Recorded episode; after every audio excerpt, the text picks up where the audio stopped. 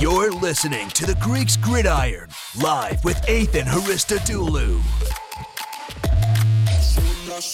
Welcome back, everyone, to more of the Greeks Gridiron. I am Ethan Hristodoulou. It's March 9th, 2022. And continuing on with our Best Free Agents Fit series, we are talking today the Philadelphia Eagles. They're looking at $17.2 million in cap space available. Obviously, that number could change between now and the start of free agency, which is a week away, and tampering starts in five days itself. A lot to get into, a couple of players to talk about.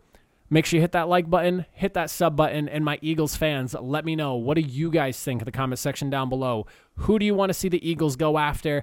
As I'm going through my two guys that I have selected for you all today, what do you think about these two guys fitting into your system there? Let me know. What do you guys think? What do you want to see? For the first guy that I have selected for the Philadelphia Eagles here, and like I said, they have $17.2 million to play with, and bringing in a guy like edge rusher Za'Darius Smith, who is noted to be release, being released by the Green Bay Packers now as a cap casualty, could change a lot of things for the way this defense looks going into 2022. Now, let's take a look at this real quick. Brandon Graham, he missed pretty much all of this past season. I don't necessarily know what's going to happen with him, but he's not getting any younger. I believe he's 33 at this point, going on 34. Couple that with the fact that Derek Barnett, they brought him in about five years ago. I don't think he's really panned out and been as impactful of a player as they thought he was going to be. His best season, I believe he had like six or seven sacks. We need some pressure and we need some proven ability lining up on either side of the edge for this Philadelphia Eagles team. You are looking at 29 sacks from this past season, 31st in the league, coupled with only 155 pressures, which puts you at 20th in the league, tied with, like, I think, another team or two. The biggest and most glaring problem that this team had probably was the pass rush. And then when they went up against the Buccaneers in the playoffs, I felt like it was more prevalent than anything. It felt like Brady had all day to just do what he wants and slice and dice up that Philadelphia Eagles defense. If you're not getting pressure, it's only going to hurt your secondary. And I know some people might be looking at the secondary thinking, we need upgrades, we need upgrades. We'll pump the brakes. One of the fastest and most sure ways to improve an entire secondary is to improve your pass rush. Because if your corners, let's say they're covering for five seconds and you can cut that down to four seconds, that is a whole second less that they have to sit there and stay on their man. And in the NFL, seconds, they might feel quick, but it's also a long time. And if it, you know, there is a big difference between a cornerback only having to cover for four or five seconds as opposed to five or six seconds or something like that. So, with that in mind, Za'Darius Smith, he fits the bill. Proven production. He's probably going to be expensive. One to two year contract because he is coming off an injury. He missed pretty much the whole pa- this past season. He's probably looking at somewhere along the lines of because he's still 29 and his last three years have been so good, I'm expecting him to look somewhere between like 10 and 14 million for the year. I don't know exactly what he's going to get. That's why the range is so big because if it's a prove it deal, maybe it's a little bit less, but also if there's a team that's willing to spend a little bit more on him just because of how good he was the three previous seasons before this last one, they might get paid a little bit more. So my range on that one is kind of high. It's probably closer to like 12 to 14 million, but I if he somehow only got like 11 or maybe 10 million on a one year deal and it's all like guaranteed or something like that, whatever it may be, then maybe it goes that way. I don't know. The money stuff is, is weird. I'm not a financial guy for the NFL, so I don't really know how people figure that out and do it out. But based off his past production, he's probably getting double digits. Um, now, when you think about his production, 39 sacks in the last three seasons he actually played, not counting last year. He had, I believe, 16, 10, and 13. Couple that with his ability in the from the pass rush into the run game, 72 run stops between 2019 and 2020. He can set the edge. He can get after the quarterback. He can force a quarterback to throw maybe a second or two before he actually wants to.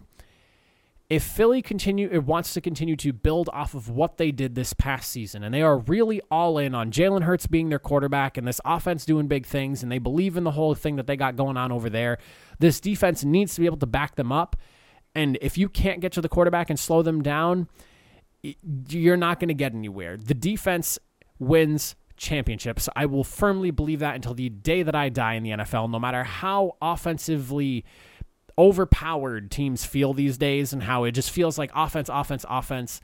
The better defense usually is the one that ends up winning the game. And I feel like we've seen that in just the last couple of Super Bowl, honestly, the last handful of Super Bowls. It always ends up feeling like the defense is the one winning the game at the end of the day. Bring in someone like Smith to help slow down teams that they're facing in the NFC. And the NFC arguably just got even easier because Russell Wilson's not there anymore. Shout out to him for going to the Broncos you give the Philadelphia Eagles a pass rush with Brandon Graham back. If they decide to keep Derek Barnett and sign Za'Darius Smith, and Derek Barnett ends up becoming a rotational guy, and you're sending Brandon Graham and Za'Darius Smith at quarterbacks at the same time, coupled that with Fletcher Cox being in the middle, like, come on, that's awesome. I would fear that. I would fear playing that line any week. Come on now, are you kidding me? Eagles fans, you should be pounding the table for something like this to happen. Philadelphia can make the room to be able to sign other guys and do what they got to do. Contracts can get restructured. They can add void, void yields. We've seen that in the last few years.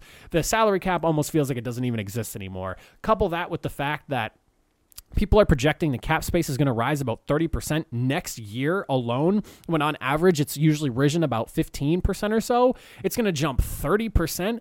You're looking at like 30% of 100 million is, is 30 million of 200 million that's 60 if the salary cap balloons to 200 and let's say 50 million dollars next year you give Za'Darius Smith whatever the hell he wants for a couple of years and you're fine. You're set. You can continue trying to find the next young pass rusher to try to replace him. Obviously Derek Barnett hasn't really panned out Give me that pass rush in Philly. Give me that defense in Philly. And then I would feel a lot more comfortable picking this team as a threatening force in the NFC to make an actual run in the playoffs and not just get rolled over in the wild card weekend by a far superior team. Second guy that I have picked up here for the Eagles, I spent a lot of time talking about Za'Darius Smith, my Eagles fans. I want to see him there. the second guy that I have selected here is on the offensive side of the football, and it's going to be wide receiver Juju Smith Schuster. Now, hold your horses because I know that he's a controversial name. He is 25 years old. He's coming off an injury. He got to play literally in that one playoff game the Steelers had last year before getting, and I believe he got hurt in the preseason, if I'm remembering correctly. So he has, you know, no tread from last year on those tires. You bring him back on a one year prove it deal. That's probably what he's going to have to play on even though he was just coming back on a one year deal to the Steelers, he's going to have to probably suck it up and probably take another one year deal. Maybe a two year deal if a team wants to guarantee if he plays well that they can keep him there so they have more time to restructure and give him a long term deal because, again, he is only 25 years old. Smith Schuster might not be the perennial number one wide receiver that some people thought he was going to be when he was having monster seasons, but he is a phenomenal number two wide receiver. And even when he was a number one, he still had numbers to back up his ability. Maybe not quite the numbers you expected to get from him because of what he was doing as a number two, but you have DeVonta Smith. You have Dallas Goedert. You have a litany of running backs that do things really well as a group, coupled with what Jalen Hurts can do as a runner.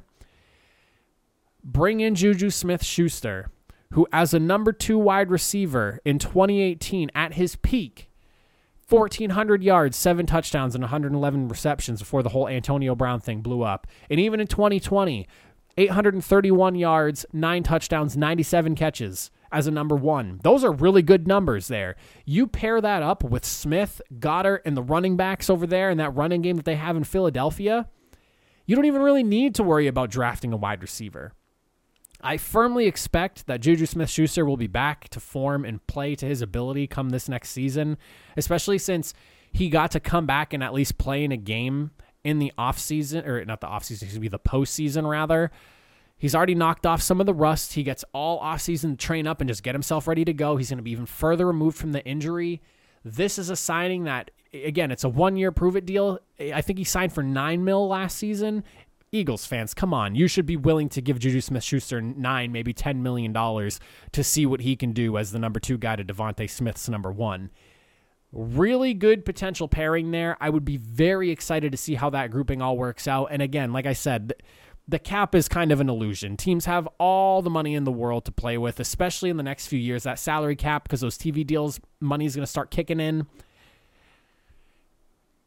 Eagles fans, Godwin's off the board. Mike Williams is off the board. Um, I mean, Amari Cooper is going to be available. That would be an awesome signing, especially for the rivalry with Dallas. But he's going to cost a hell of a lot more than what Smith Schuster would be. And I also feel like if they were to sign Smith Schuster and then, you know, things work out, he would be thankful that they were the team that gave him the chance coming off his injury to really see what he can do. I think it works well. I like the idea of it. Let me know what you guys think in the comment section down below. But that is it for me and my Eagles fans. Have a good one.